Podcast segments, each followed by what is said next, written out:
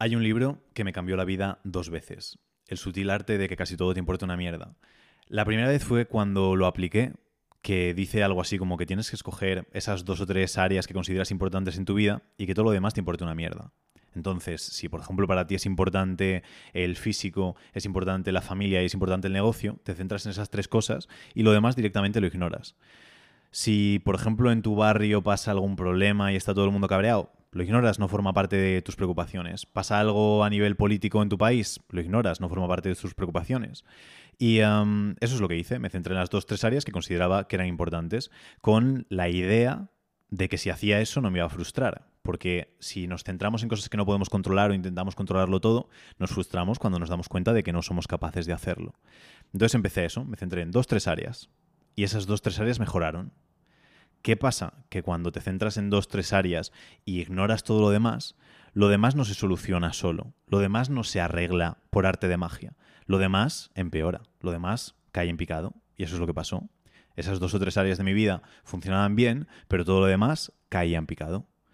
¿Qué pasó? Que pasé a una etapa pues bastante oscura de mi vida realmente. Era una etapa bastante depresiva, no, no estaba feliz, no estaba contento. Vale, dos, tres cosas de tu vida van bien y todo lo demás es una mierda. ¿Vas a estar satisfecho con eso? El tema de cuando nos centramos en dos o tres cosas es que la vida no son dos o tres cosas.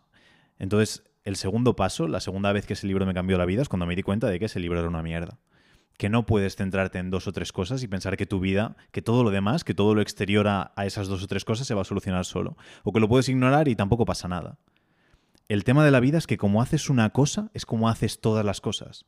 No puedes pretender, no, hago esto bien y todo lo demás da igual. O soy mediocre en esta parte y no pasa nada, lo demás lo voy a hacer excelente. No, si eres mediocre en una parte, contagias esa mediocridad a todo lo demás.